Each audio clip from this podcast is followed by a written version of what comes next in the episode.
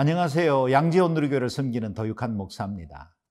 만약 여러분이 차를 운전하여 거리를 나선다면 거기에는 묵시적으로 동의된 많은 교통법의 영향을 받는다는 사실을 알게 될 겁니다. 신호등의 색깔과 차선, 갖가지 도로 위 표지판에 따라서 우리는 운전을 하게 되죠. 그런데 만약 운전하는 사람들이 각각 자기 임의대로 신호와 표지를 해석하고 운전하려 든다면 도로 위는 그야말로 아수라장이 될 것이고 큰 사고들이 발생하게 될 것입니다. 우리의 영적 여정에도 분명한 규정과 법이 존재합니다.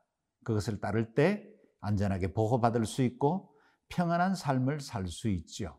오늘 우리는 법과 기준이 없이 자기 소견에 옳은 대로 살았던 사사시대가 얼마나 하나님의 뜻에서 멀리 떨어져 버렸는지 보게 될 것입니다. 함께 사사기 17장 1절에서 13절까지 말씀을 읽어보겠습니다.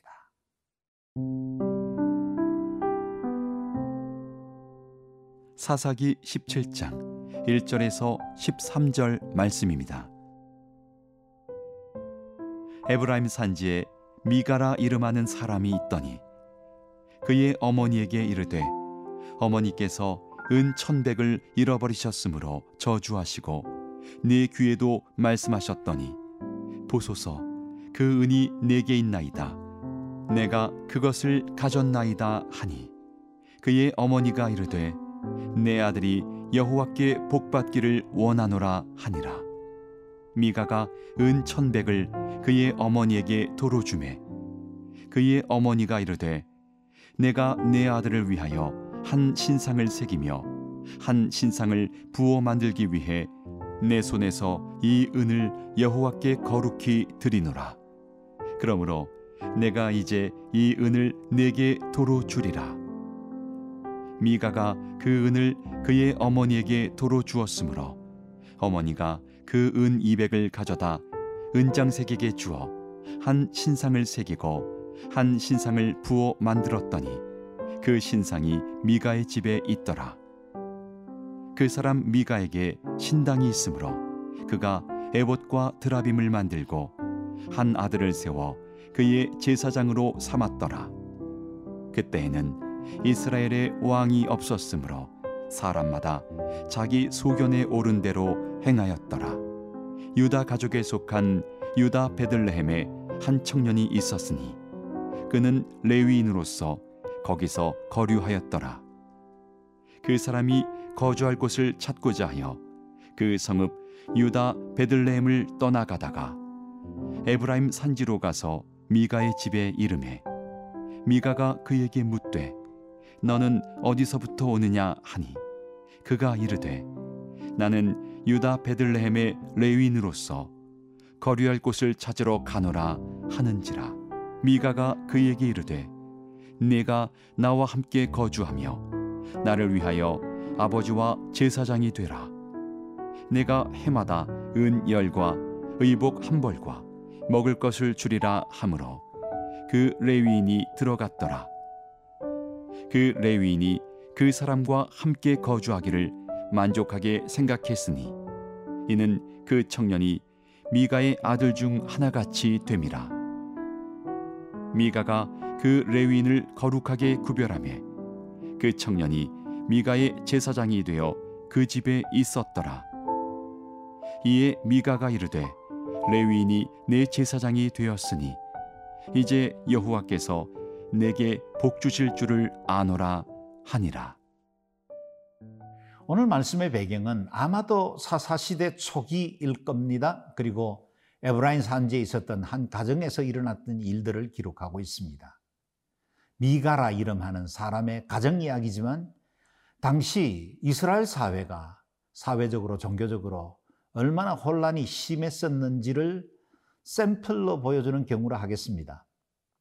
지금 우리의 신앙으로는 도무지 이해할 수 없는 일들이 연속되고 있습니다. 먼저 아들이 어머니 소유의 거액을 훔쳤다고 합니다. 상식적이지 않는 비도덕적 행동이죠. 이에 돈을 잃어버리고 화가 난 어머니가 돈을 훔친 도둑을 저주하는 말을 퍼붓자 혹 그 저주가 자신에게 쏟아질 것이 무서워 아들이 이실직고하고 어머니의 돈을 돌려주게 되었습니다. 그 돈을 받은 어머니는 더 과간입니다. 아들에게 옳고 그름에 대해 언급조차 하지 않고 이번에는 여호와께 복 받기를 원한다고 축복을 빕니다. 또 이 어머니는 혹 자신이 퍼부은 저주가 아들에게 미칠까 두려워 돌려받은 돈 가운데 얼마를 떼어 신상을 만들어 신의 진노를 달래려고 했습니다. 더 황당한 것은 그 신상을 만들면서 여호와께 드리는 것으로 착각한 것입니다. 우리 하나님께서 그토록 싫어하시는 우상을 만들면서 하나님을 섬기는 것이라고 생각할 만큼 혼란한 때였습니다. 4절, 5절 말씀을 읽어보겠습니다. 미가가 그 은을 그의 어머니에게 도로 주었으므로 어머니가 그 은 200을 가져다가 은장색에게 주어 한 신상을 새기고 한 신상을 부어 만들었더니 그 신상이 미가의 집에 있더라. 그 사람 미가에게 신당이 있었으므로 그가 에봇과 드라빔을 만들고 한 아들을 세워 그의 제사장으로 삼았더라.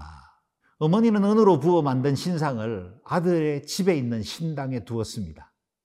그 아들 미가는 자기 개인 신당에 당시 부적처럼 사용하던 우상 드라빔도 만들어 세우고 그리고는 자기 아들들 중에 하나를 임의로 가정 제사장으로 세웠습니다.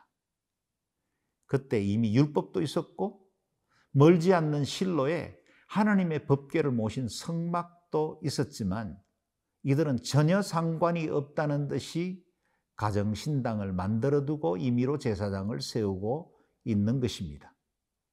무엇이 옳은지 무엇이 잘못된 것인지 고민한 흔적도 보이지 않습니다. 하고 싶은 대로 하고 자신이 원하는 방법대로 신을 섬겼습니다. 이렇게 혼합주의가 버젓이 성행할 수 있었던 이유를 6절은 한 절 말씀으로 설명합니다. 그때에는 이스라엘의 왕이 없었으므로 사람마다 자기 소견에 옳은 대로 행하였더라. 사랑하는 여러분, 그때 왜 왕이 없었습니까? 하나님이 이스라엘의 왕이셨습니다. 단지 왕이 불편해서 인정하지 않으려고 했던 거죠. 자기 임의대로 사는 것이 더 편하고 좋았기 때문에 왕을 그들 앞에 두고 싶어 하지 않은 것입니다.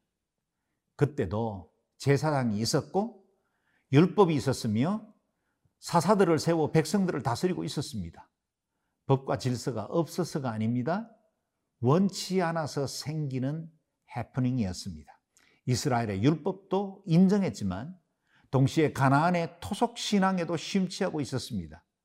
결국 자기 자신이 왕이 되어 있었던 것입니다. 제사장도 임의로 세우고 저주도 축복도 자기 기준으로 결정합니다. 이 사람 미가의 본명은 미가 야후입니다. 이름의 뜻은 여호와 같은 이가 누구인가? 얼마나 고귀한 이름입니까? 그러나 그는 이름값도 못하는 막무가내 신앙을 가지고 있었습니다. 그런데 이 말씀 앞에 오늘 우리도 자유롭지 않은 것이 진솔한 고백입니다. 사사시대의 혼합주의까지는 아니더라도 우리에게도 기복신앙이나 번영신앙에 대한 매력이 여전히 남아있지요. 내 인생은 내 것이라고 외치지는 않아도 마치 지구가 나를 중심으로 돌아야만 할 것처럼 모든 것을 내 중심으로 판단하고 결정하려 들 때가 많습니다.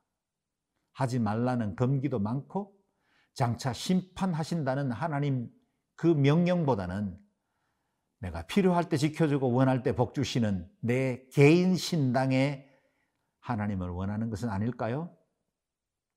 마음 불편하게 하는 명령이나 그 심판에 대한 것보다는 축복하고 치유하고 보호하고 오래 참으시는 하나님에 대한 설교만 듣고 싶어 하는 우리는 아닐까요? 내 삶의 왕자에 하나님을 모셔야 합니다. 주님을 주 되게 해야 합니다. 내가 왕노릇 하려는 어리석은 시도를 내려놓고 주님의 주권과 다스림에 순종하며 사는 것이 참 행복임을 깨달아야 합니다.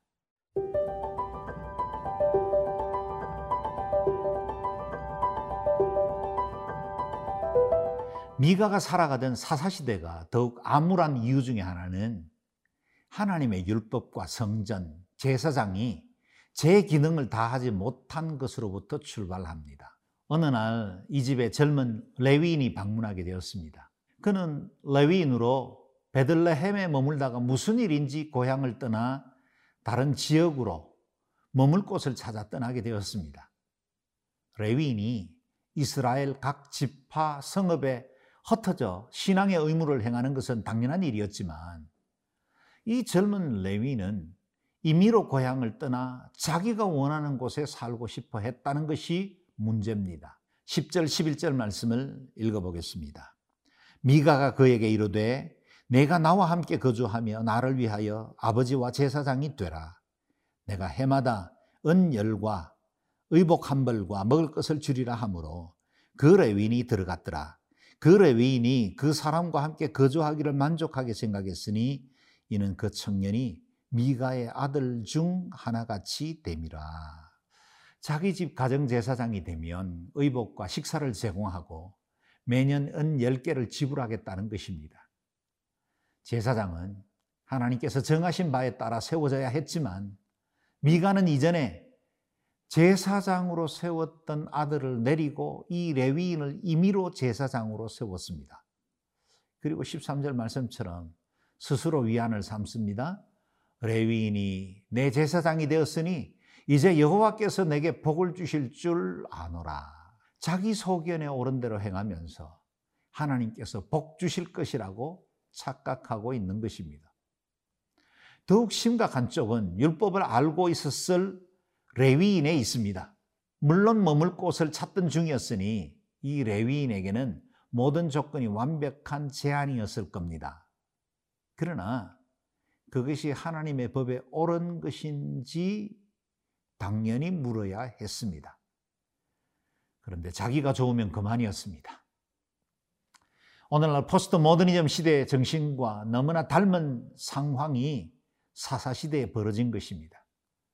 하나님의 성막과 이스라엘 공동체를 섬겨야 할 레위인이 세상적인 조건의 매력을 느껴 드라빔 우상과 에봇이 함께 있는 가정신당의 제사장이 되겠다고 나선 겁니다. 혼합주의에 빠진 것입니다. 더구나 영적으로 무지한 미가를 율법에 따라 바로 인도해야 할 레위인이 자신의 안락한 삶을 위해 현실과 타협해버린 것입니다. 영적 지도자의 타락은 그 시대 전체를 어둠 속으로 몰아넣습니다. 묵시가 없으면 백성이 방자히 행하거니와 율법을 지키는 자는 복이 있다고 말씀하십니다. 하나님의 말씀이 우리 발의 등불이 되고 우리의 길을 비춰주는 빛이 되어야 합니다. 그래야 바른 길, 온전한 그리스도인으로 살아갈 수 있습니다. 교회가 타락하면 세상이 깊은 어둠에 빠집니다. 교회가 저와 여러분이 세상의 유일한 소망입니다. 레위인 된 그리스도인들이 바로 서야 이 땅의 진리가 바로 세워집니다. 우리의 기준이 아니라 세상이 옳다고 말해서가 아니라 하나님의 말씀과 주의 뜻에 합당한가를 늘 물으며 살아야 합니다. 하나님의 말씀을 우리의 절대 표대로 삼아 좌로도 치우치지 않고 우로도 치우치지 않는 삶을 살아갈 때 우리가 온전한 그리스도인으로 살아갈 수 있습니다. 여러분의 생애의 삶의 기준이 표대가 하나님의 말씀이 되고 주님을 중심으로 살아가는 복된 생애가 되시기를 주의 이름으로 축원합니다. 아멘.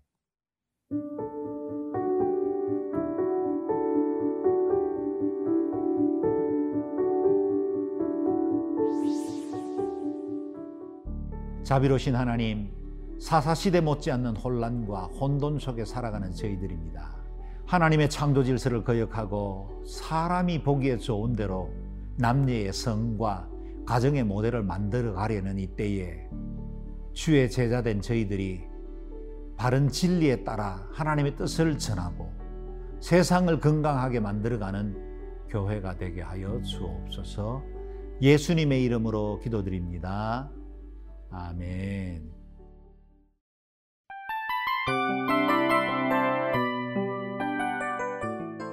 이 프로그램은 청취자 여러분의 소중한 후원으로 제작됩니다.